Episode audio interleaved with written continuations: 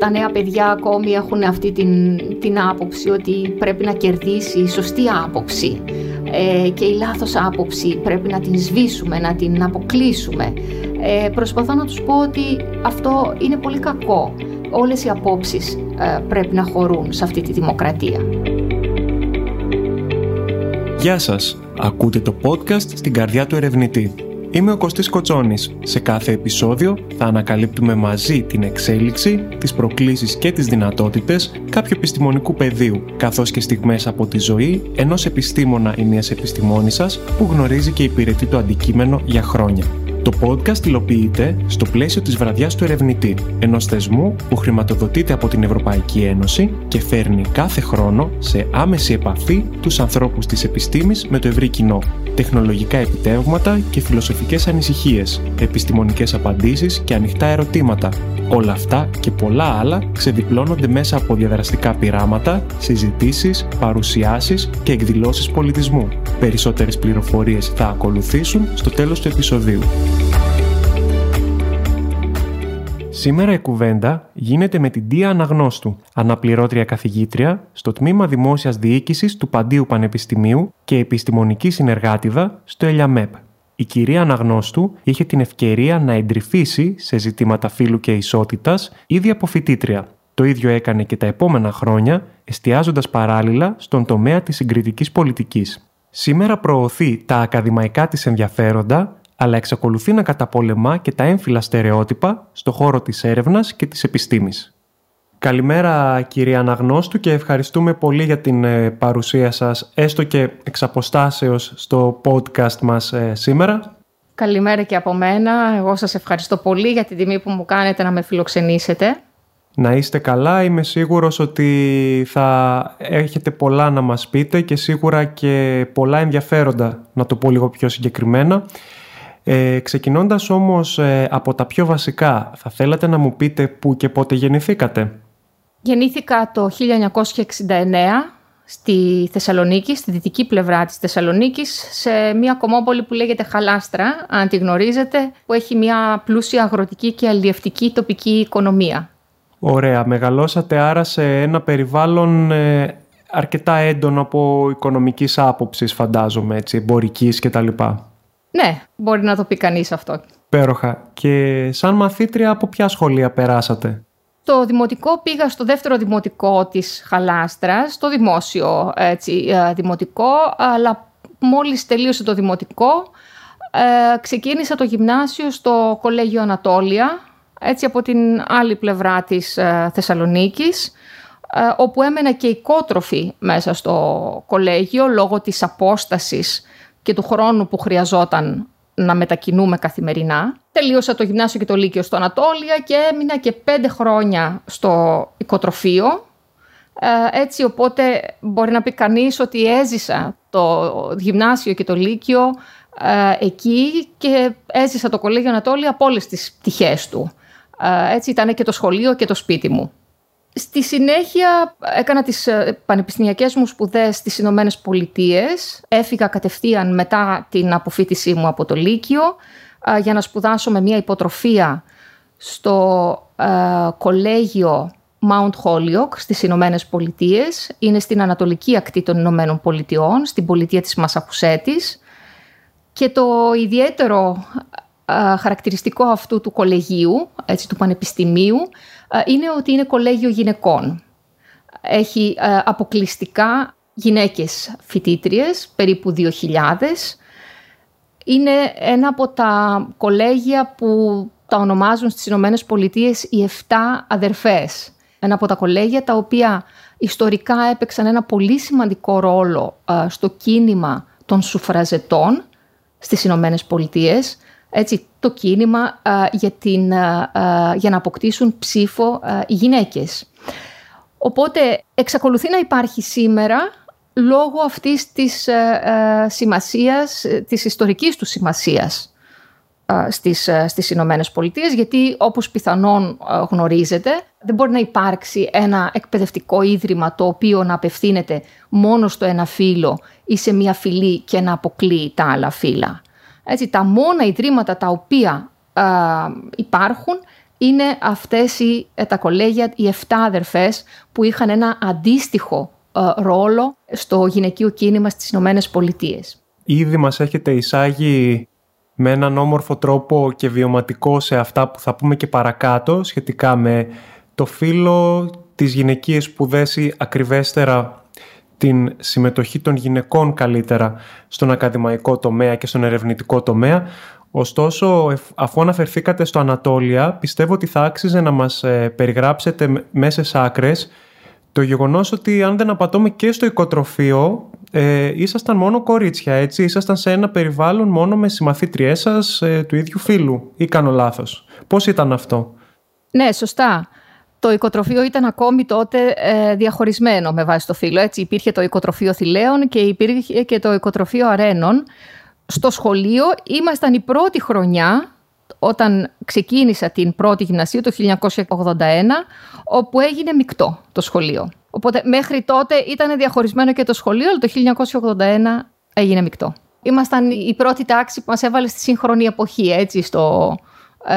στο μεικτό χαρακτήρα της, της εκπαίδευσης, γιατί παραδοσιακά η εκπαίδευση ήταν διαχωρισμένη με βάση τα δύο φύλα. Και αφού τελειώσατε λοιπόν και με τα επόμενά σας βήματα, ήρθε και το, είπατε, το Πανεπιστήμιο Κορνέλ και τα λοιπά, ε, εγώ ήθελα να ρωτήσω ε, να μας πείτε πώς και γιατί οδηγηθήκατε στις πολιτικές επιστήμες και τις διεθνείς σχέσεις.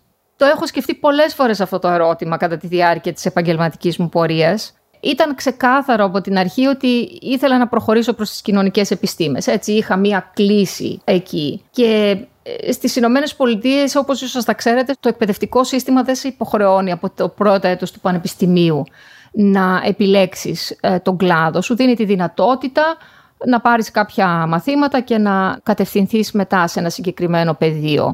Εγώ δοκίμασα την ψυχολογία, δοκίμασα την ανθρωπολογία, μου άρεσαν, αλλά τελικά πήγα στις πολιτικές επιστήμες, γιατί νομίζω για δύο λόγους. Ο πρώτος λόγος είναι γιατί αισθανόμουν μια οικειότητα με την συζήτηση γύρω από τα πολιτικά θέματα.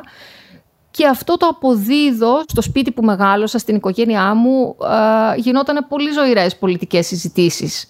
Τη δεκαετία του εβδομήντα, έτσι, στην, τα χρόνια της πρώιμης μεταπολίτευσης που υπήρχε μια, α, έτσι, και μια πόλωση, έτσι, και ένα πολύ φορτισμένο κλίμα. Έτσι, ο παππούς μου και ο, α, ο πατέρας μου είχαν, υποστήριζαν διαφορετικά κόμματα, υπήρχε μια ζωντανή συζήτηση. Ο δεύτερος λόγος, νομίζω, είναι ότι α, ε, είχε να κάνει με τα συγκλονιστικά γεγονότα που συνέβησαν στην Ευρώπη και στον κόσμο τότε που εγώ ήμουν φοιτήτρια. Δηλαδή είχα ξεκινήσει το πανεπιστήμιο το χίλια εννιακόσια ογδόντα οκτώ, ήταν μία χρονιά πριν ε, την κατάρρευση του διπολικού κόσμου και την κατάρρευση του τείχους του Βερολίνου, έτσι, που συμβόλιζε αυτόν τον κόσμο.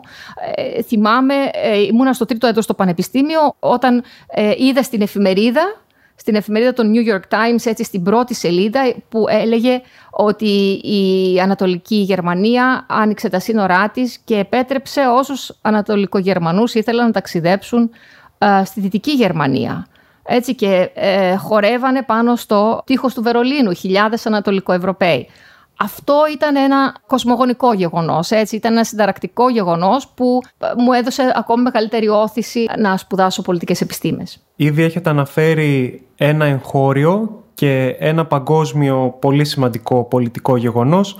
Θυμάστε μήπως και άλλες ανοιχτές προκλήσεις στην παγκόσμια πολιτική και γεωστρατηγική σκακέρα που να είχαν τραβήξει την προσοχή σας εκείνα τα χρόνια? Ε, βέβαια, δεκαετία του ενενήντα, έτσι, αρχές της δεκαετίας του ενενήντα έχουμε την, ε, την κατάρρευση του διπολικού κόσμου και ε, φοβερές αλλαγές που συμβαίνουν στην Ευρώπη.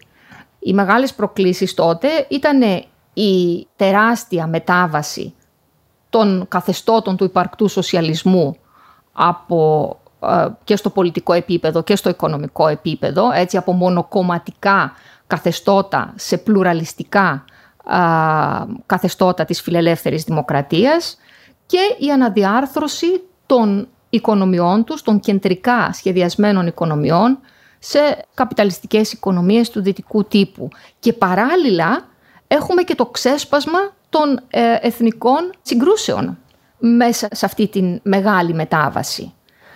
Έτσι, λέμε πρώην Σοβιετική Ένωση, πρώην Ιουγκοσλαβία, πρώην Τσεχοσλοβακία. Έτσι, τα κράτη αυτά α, διαλύθηκαν λόγω των εθνικών αντιπαραθέσεων μέσα από τις ε, βαθιές έτσι, αναδιατάξεις της μετάβασης αυτής. Άρα ήταν σίγουρα μία κατεύθυνση που θα είπατε εδώ έχει ψωμί, να το πω λίγο λαϊκά, και εξακολουθεί και έχει, αν μη τι άλλο. Όχι μόνο αυτό, ήθελα ε, να κατανοήσω ε, τον κόσμο αυτό. Συνέβαιναν πράγματα που στον κόσμο, στη διεθνή πολιτική, στο διεθνές πολιτικό σύστημα, στο ε, εθνικό πολιτικό σύστημα, τα οποία είχαν τεράστια σημασία για τις ζωές εκατομμυρίων ανθρώπων. Επομένως, ήταν κάτι συγκλονιστικό. Ερχόμενοι λίγο σε ένα από τα βασικά πεδία με τα οποία ασχοληθήκατε ερευνητικά, ε, να μιλήσουμε λίγο για τη συγκριτική πολιτική και αν θέλετε να μας δώσετε έναν ορισμό, τι εννοούμε με αυτόν τον όρο. Ναι, να σας πω για τη συγκριτική πολιτική. Είναι ο, ο κλάδος, ο βασικός μου κλάδος, εκεί όπου ε, έχω ειδικευτεί ε, στο μεταπτυχιακό μου. Συγκριτική πολιτική μπορώ να σας την εξηγήσω με δύο πράγματα. Το πρώτο είναι η έννοια της σύγκρισης. Έτσι, υπάρχει ε, πολύ ε, κεντρική η έννοια της σύγκρισης. Συγκρίνουμε. Έτσι, συγκρίνουμε, μελετάμε μέσα από τη σύγκριση. Γιατί συγκρίνουμε. Έτσι, συγκρίνουμε γιατί η σύγκριση μας επιτρέπει να φύγουμε από την δική μας εθνοκεντρική οπτική και να δούμε τι συμβαίνει σε άλλα κράτη. Επομένως, διευρύνει την αντίληψή μας για τον κόσμο και είναι πολύ σημαντική. Επίσης, η σύγκριση είναι πολύ σημαντική και για έναν άλλο λόγο, γιατί μας βοηθάει να ταξινομήσουμε σύνθετα πολιτικά φαινόμενα που συμβαίνουν μέσα σε κάποιες κατηγορίες και έννοιες. Έτσι, και μέσα από αυτή την κατηγοριοποίηση και την ταξινόμηση να μπορέσουμε να βγάλουμε νόημα και να καταλάβουμε ε, τον σύνθετο κόσμο. Επομένως, ε, η συγκριτική πολιτική έχει αφενός την έννοια της σύγκρισης, επιπλέον η συγκριτική πολιτική είναι και μια μεθοδολογία.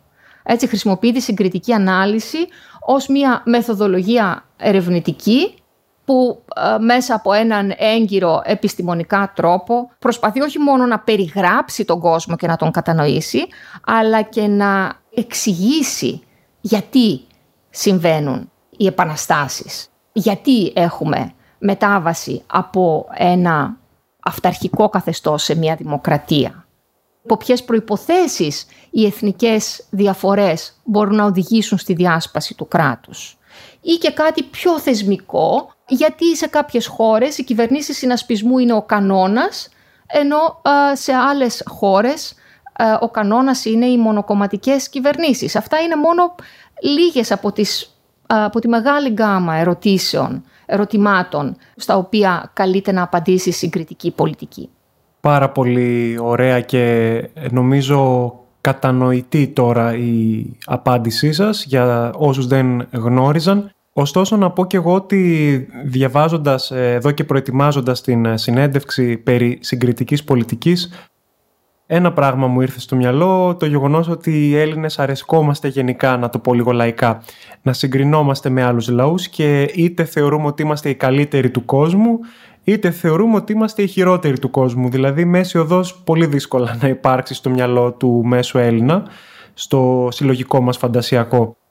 Και δεν ξέρω αν συμφωνείτε, αλλά πιστεύω ότι την τελευταία δεκαετία, με όλη αυτή την παρατεταμένη κρίση που βιώσαμε σε κάθε τομέα, ήρθε στο δημόσιο λόγο πολύ συχνά αυτή η σύγκριση. Είχαμε, ας πούμε, και όχι μόνο στην χώρα μας, αλλά και στην Νότια Ευρώπη, είχαμε τα λεγόμενα pigs, ας πούμε, με την οικονομική κρίση. Πορτογαλία, Ισπανία, Ελλάδα και ε, Ιταλία. Ή έχουμε για παράδειγμα τον άπιαστο Ευρωπαϊκό Βορρά που θα γίνουμε η Δανία του Νότου, λέγαμε κάποτε κτλ. Εσείς πώς πιστεύετε ότι επηρεάζει την κοινωνία και το πολιτικό μας σύστημα αυτό το συνεχές λοξοκοίτασμα, το γεγονός ότι πολλές φορές δεν κάνουμε μία ενδοσκόπηση αλλά μία συνεχή σύγκριση? Σε ένα γενικό επίπεδο η σύγκριση είναι ε, μια αυτόματη διαδικασία, έτσι, σε όλους και στους λαούς ακόμη. Ε, ε, συγκρίνουμε γιατί... Και ειδικά για έναν α, λαό όπως οι Έλληνες που ιστορικά α, υπήρξε εξωστρεφής. Και λόγω της α, γεωγραφικής μας θέσης, λόγω της θάλασσας, λόγω του εμπορίου. Οπότε η συνεχή σύγκριση, έτσι, το λοξοκοίτασμα σε κοινωνίες που ήταν πιο προηγμένες από μας είναι θετικό από τη μια, γιατί ε, έτσι καταλαβαίνουμε καλύτερα και τον εαυτό μας, γιατί μαθαίνουμε πράγματα, παίρνουμε ιδέες, μαθαίνουμε γενικά από την εμπειρία των κρατών.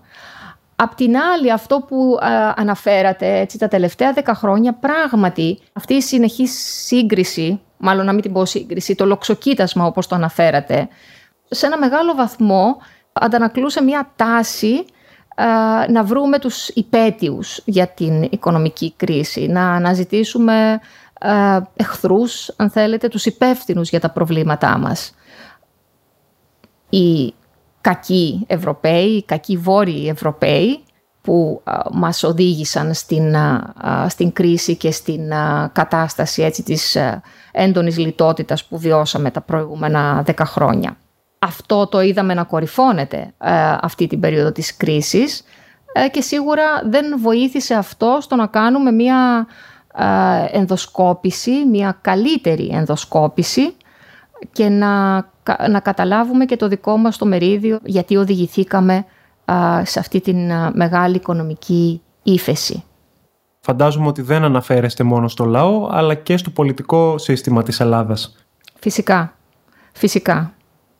Το πολιτικό σύστημα, τα πολιτικά κόμματα, τα περισσότερα πολιτικά κόμματα νομίζω χρησιμοποίησαν αυτό το blame game, αν μου επιτρέπετε, ότι οι υπαίτιοι βρίσκονται έξω από την Ελλάδα και όχι μέσα. Και δεν εννοώ ανθρώπους, εννοώ ε, δομές, ο τρόπος, οι, οι, οι οικονομικές δομές, ο τρόπος που η οικονομία με το πολιτικό σύστημα λειτουργεί, ο τρόπος που πορεύτηκαν τα πολιτικά κόμματα, οι κυβερνήσεις στην Ελλάδα. Έτσι έχουν αναλυθεί αυτά εκτενώς. Δεν ξέρω αν έχω εγώ κάτι πρωτότυπο να προσθέσω, αλλά αυτή η ενδοσκόπηση ούτε τα πολιτικά κόμματα την κάνανε, μέχρι και σήμερα θα έλεγα. Θα συμφωνήσω και εγώ μαζί σας. Και ερχόμενοι τώρα στον δεύτερο πυρήνα της συνέντευξής μας, για τον οποίο ήδη μιλήσατε μέσω των βιωμάτων σας, την ισότητα δηλαδή των φύλων, τις ανισότητες ιδίως στον τομέα της έρευνας και στον ακαδημαϊκό τομέα. Θα ήθελα λίγο να μου πείτε, ή καλύτερα να το πω να μας μεταφέρετε, όντας στο χώρο της έρευνας εδώ και περίπου τριάντα χρόνια, την προσωπική σας εμπειρία ως γυναίκας ερευνήτριας στην Ελλάδα και το εξωτερικό. Να σας πω για την προσωπική μου εμπειρία. Ήταν συνολικά θετική ως επιστήμονας, ως ερευνήτρια, ως πανεπιστημιακός, και στην Ελλάδα και στο εξωτερικό. Αυτό δεν σημαίνει ότι δεν υπήρξαν εμπόδια στην πορεία μου, που είχαν και μια έμφυλη, έναν έμφυλο χαρακτήρα. Έχω σταδιοδρομήσεις σε έναν τομέα της πολιτικής επιστήμης που είναι ανδροκρατούμενος, έτσι, εξακολουθεί και σήμερα να είναι σε μεγάλο βαθμό ανδροκρατούμενος. Τα δίκτυα, τα επαγγελματικά δίκτυα που υπάρχουν σε αυτόν τον τομέα είναι ανδροκρατούμενα. Γενικότερα στην επιστήμη, οι γυναίκες, ειδικά οι νέες ερευνήτριες, ε, έχουν μια μεγαλύτερη δυσκολία να αποδείξουν ότι είναι ικανές να, να τα καταφέρουν. Αλλά παρόλα αυτά θεωρώ ότι η δική μου η εμπειρία, η προσωπική, ήταν θετική, γιατί ε, και τα εφόδια ε, είχα και την ε, έτσι, θέληση και την αποφασιστικότητα να, να προχωρήσω. Νομίζω ότι έτσι σε προσωπικό επίπεδο η κάθε μια και ο καθένας μπορεί να, να πει ε, μια λιγότερο ή περισσότερο θετική ε, εμ, εμπειρία. Ε, το σημαντικό όμως είναι να δούμε τη συνολική εικόνα. Έτσι, πέρα από, την, ε, από το βίωμα και την εμπειρία ε, του καθενός και της κάθε μιας. Και το, η συνολική εικόνα μας δείχνει ότι παρόλο που οι γυναίκες έχουν μαζικά μπει στον χώρο της έρευνας και της επιστήμης σήμερα, εξακολουθούν να υπάρχουν πολύ ε, βαθιές έμφυλες ανισότητες. Να σας δώσω κάποια ενδεικτικά στοιχεία ε, πάνω σε αυτό. Οι γυναίκες σήμερα ε, είναι η πλειοψηφία των κατόχων διδακτορικών πτυχίων. Έτσι, στην Ελλάδα το δύο χιλιάδες δεκαεννέα περισσότερο από το πενήντα τοις εκατό των νέων διδακτορισών ε, ήταν γυναίκες.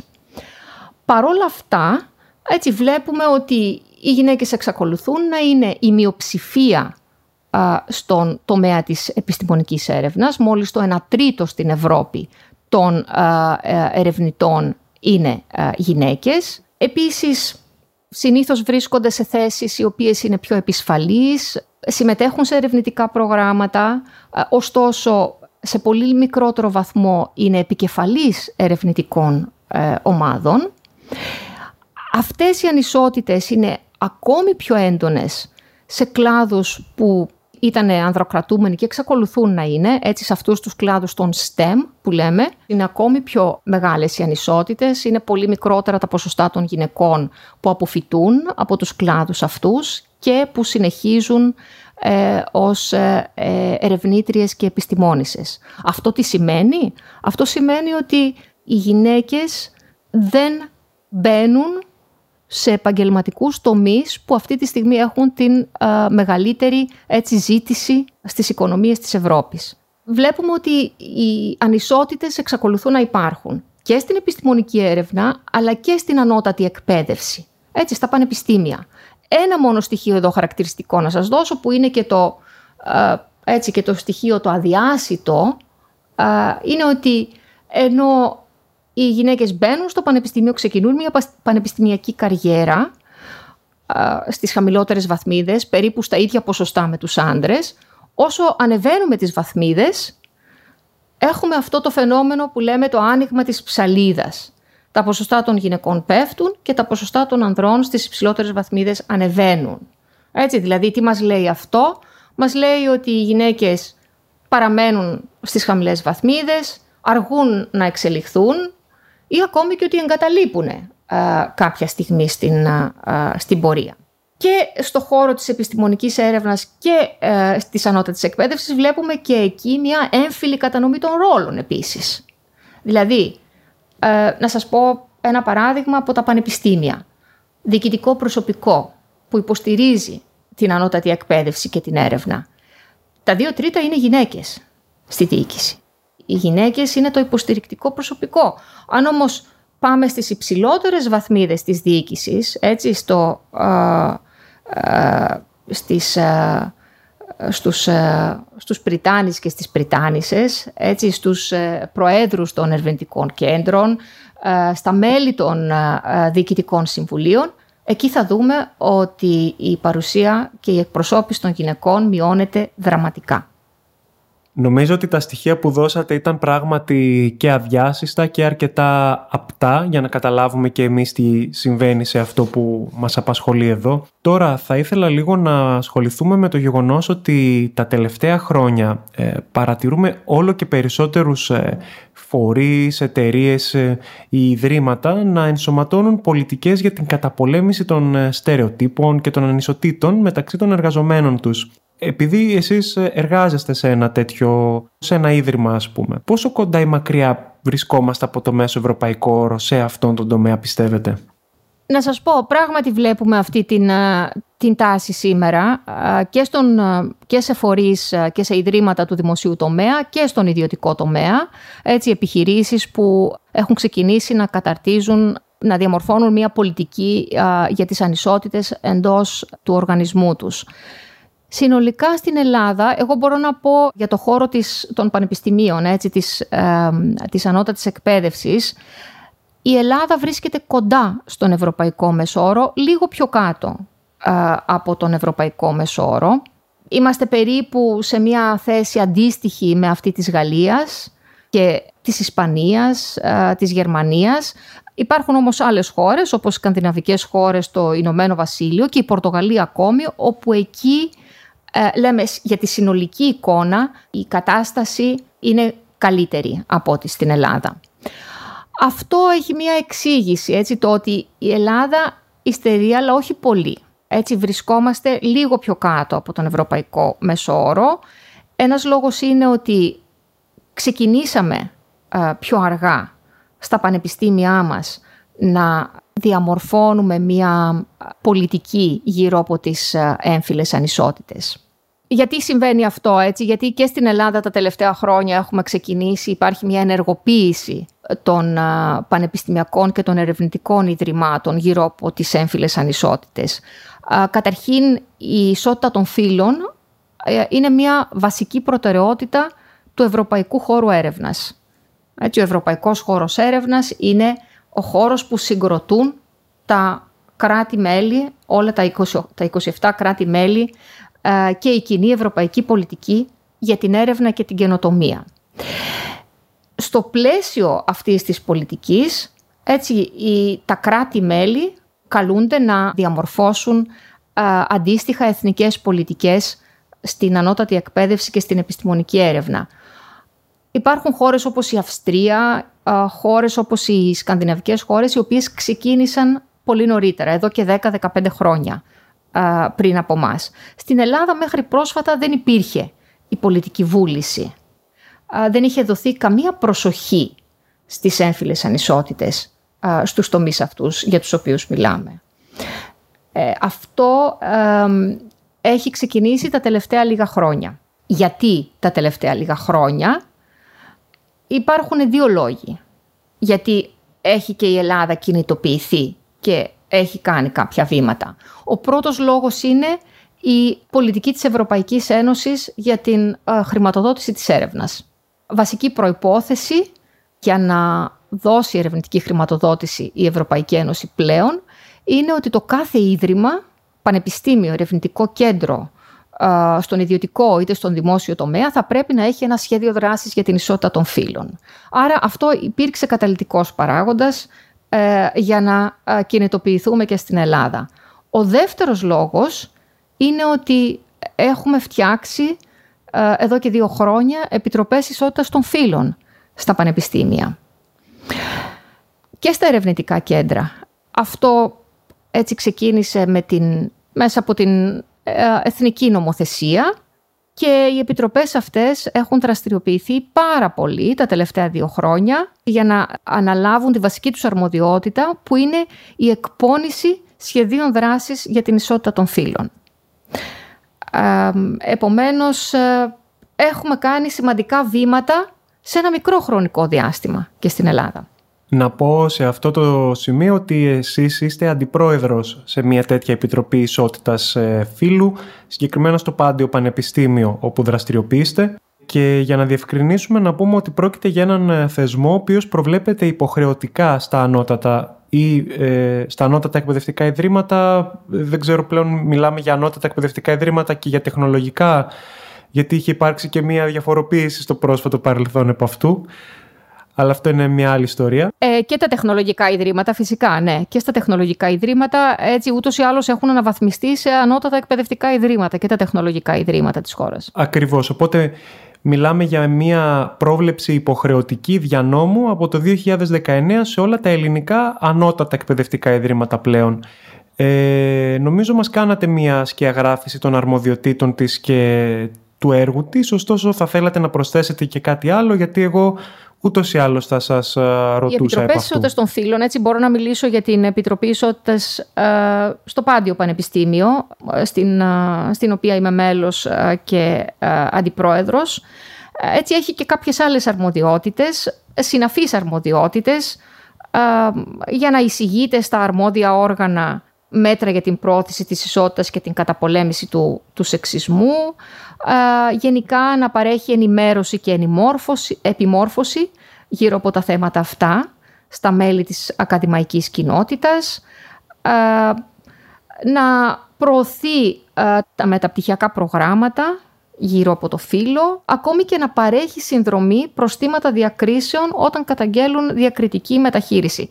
Έχει ένα μεγάλο φάσμα, έχουν ένα μεγάλο φάσμα αρμοδιοτήτων οι Επιτροπές Ισότητας των Φύλων, αλλά η βασική τους ενασχόληση, η οποία συμπυκνώνει και όλες αυτές τις άλλες δράσεις, είναι η εκπόνηση των σχεδίων δράσης την οποία έχουν ξεκινήσει και η υλοποίησή τους, έτσι, το οποίο θα είναι, είναι το επόμενο βήμα που μόλις τώρα ξεκινάει.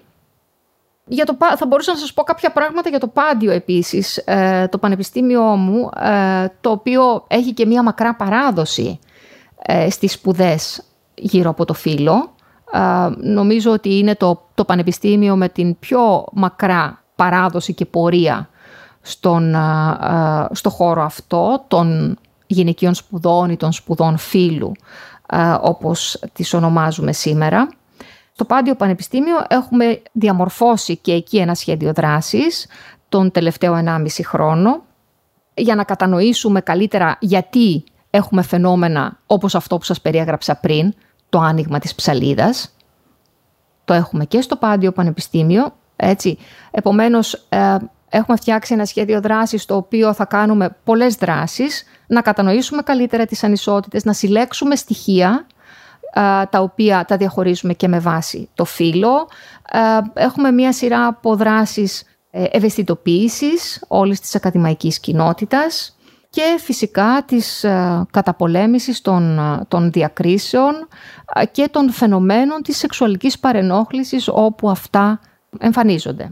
Πολύ ωραία και αυτή η επεξήγησή σας, και να πούμε σε αυτό το σημείο ότι και το ΕΛΙΑΜΕΠ, στο οποίο Ε, επίσης εργάζεστε, σχεδίασε και εφάρμοσε και εκείνο ένα ολοκληρωμένο σχέδιο δράσης για την ισότητα των φύλων, το οποίο μάλιστα έγινε σε, στο πλαίσιο ενός ευρωπαϊκού έργου του λεγόμενου Target, το οποίο είχε σαν στόχο την προώθηση της ισότητας των φύλων στον τομέα της έρευνας και της καινοτομίας. Θα θέλαμε, αν θέλετε και εσείς, να μας πείτε ποιες ήταν οι προκλήσεις που αντιμετωπίσατε, τα απτά αποτελέσματα που έφερε.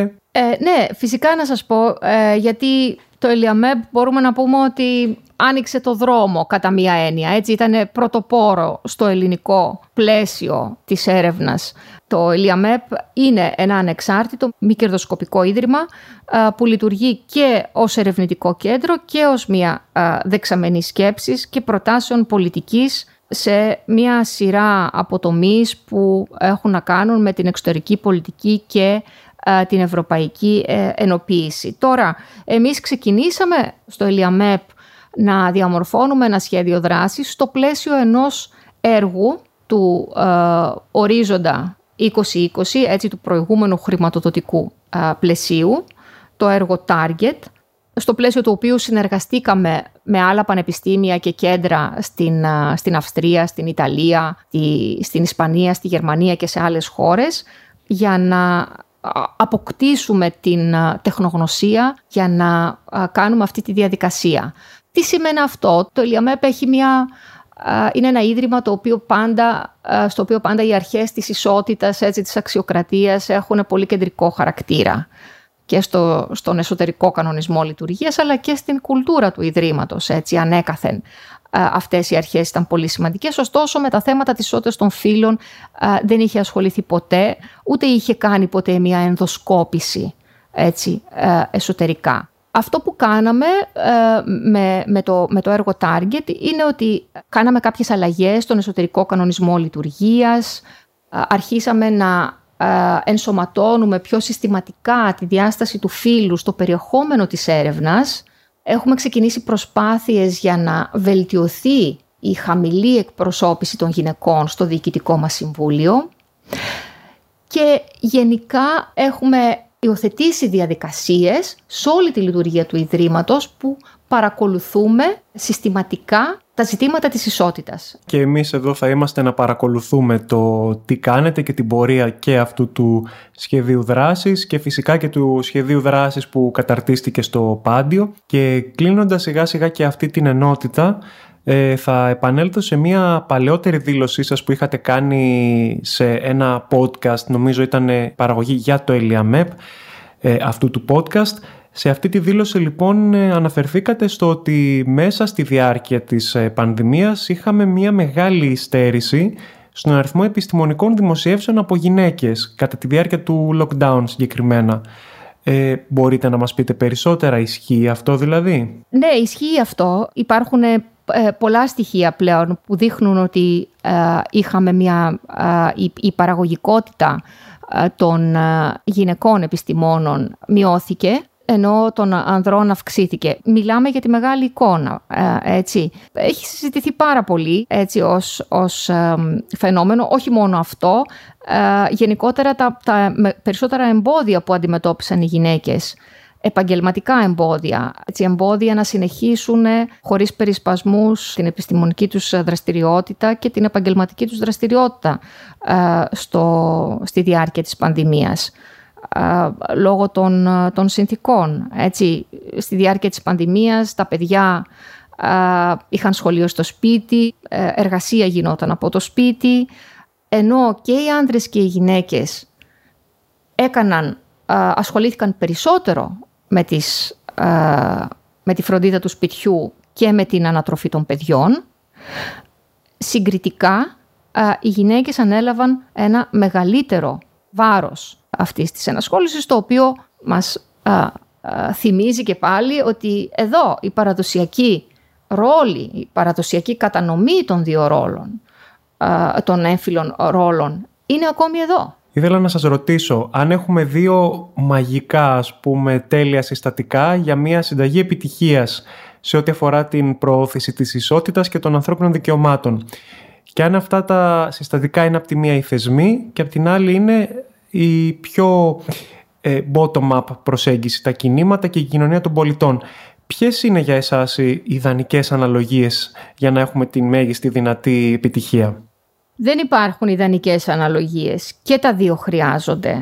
Οι αλλαγές συμβαίνουν όταν υπάρχει μια αλληλεπίδραση μεταξύ των δύο και ιδανικά και μια συνέργεια μεταξύ των, των θεσμών και των, της κινηματικής δράσης. Ένα θέμα το οποίο έχω μελετήσει, το Ευρωπαϊκό Δικαστήριο Ανθρωπίνων Δικαιωμάτων, ακόμη και οι αποφάσεις που εκδίδει ένας θεσμός, διεθνής θεσμός όπως το Ευρωπαϊκό Δικαστήριο Ανθρωπίνων Δικαιωμάτων, ατομικές α, αποφάσεις που μπορεί να καταδικάζουν έτσι, μια χώρα α, για παραβιάσεις ανθρωπίνων δικαιωμάτων, πολλές φορές πίσω από αυτές τις ατομικές υποθέσεις βρίσκεται μια δράση μιας οργάνωσης, ενός κινήματος, ενός δικτύου α, ανθρώπων που υποστηρίζουν τα ανθρώπινα δικαιώματα.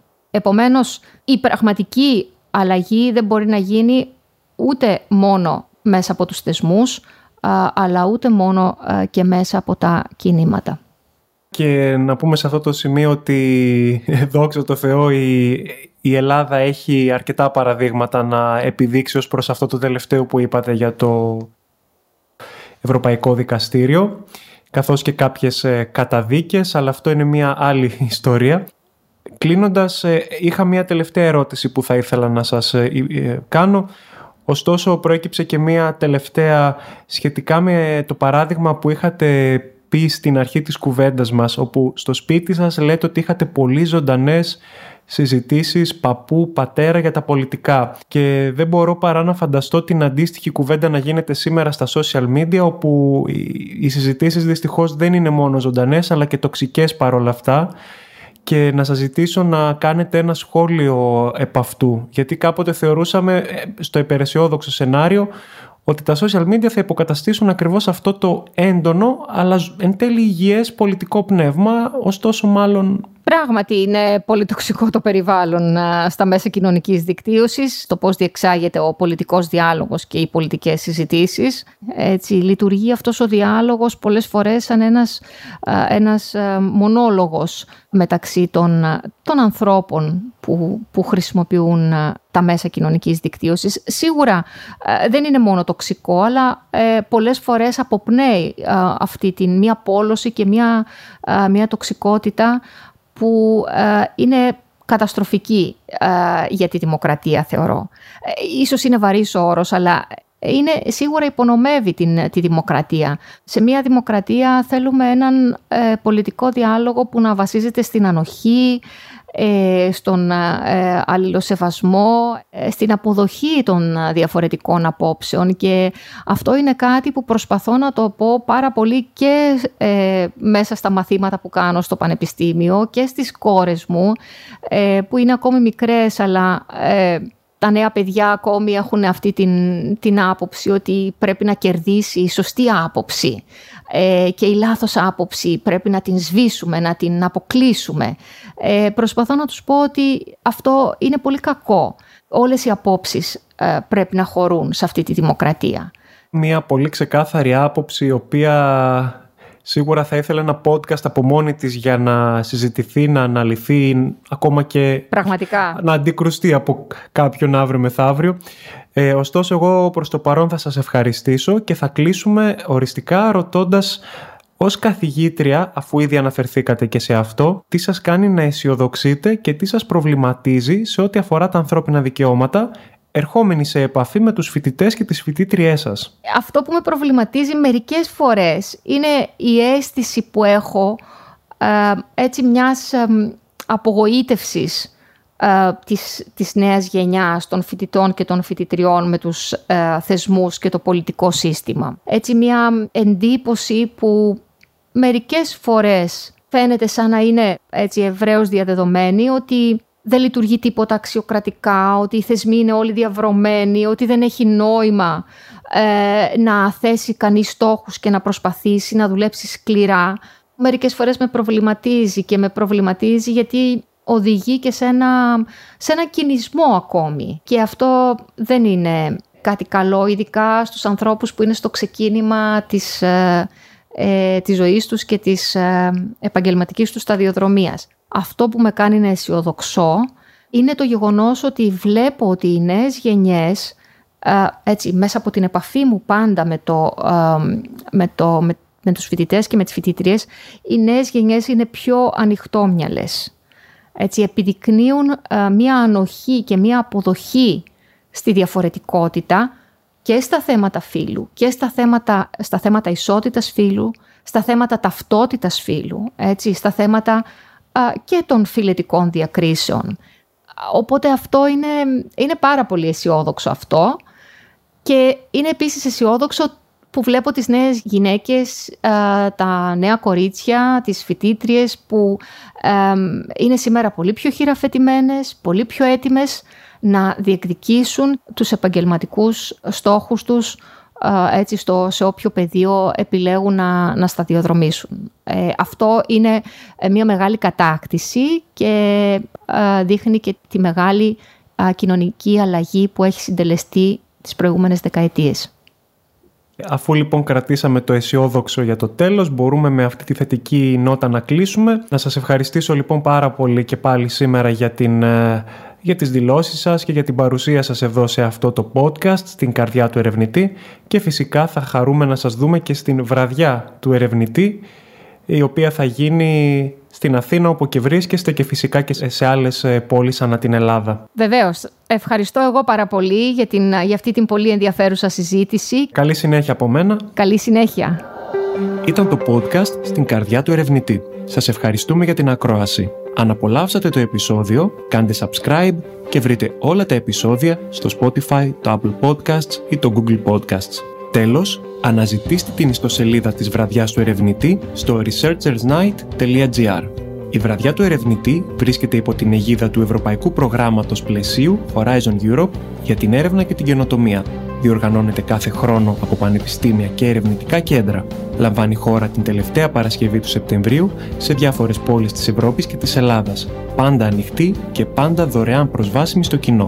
Επισκεφτείτε λοιπόν την ιστοσελίδα της Βραδιάς, βρείτε την πλησιέστερη χρονικά και γεωγραφικά εκδήλωση, μαζέψτε απορίες ή ενδιαφέροντα και ελάτε όπως είστε. Είστε όλοι καλεσμένοι.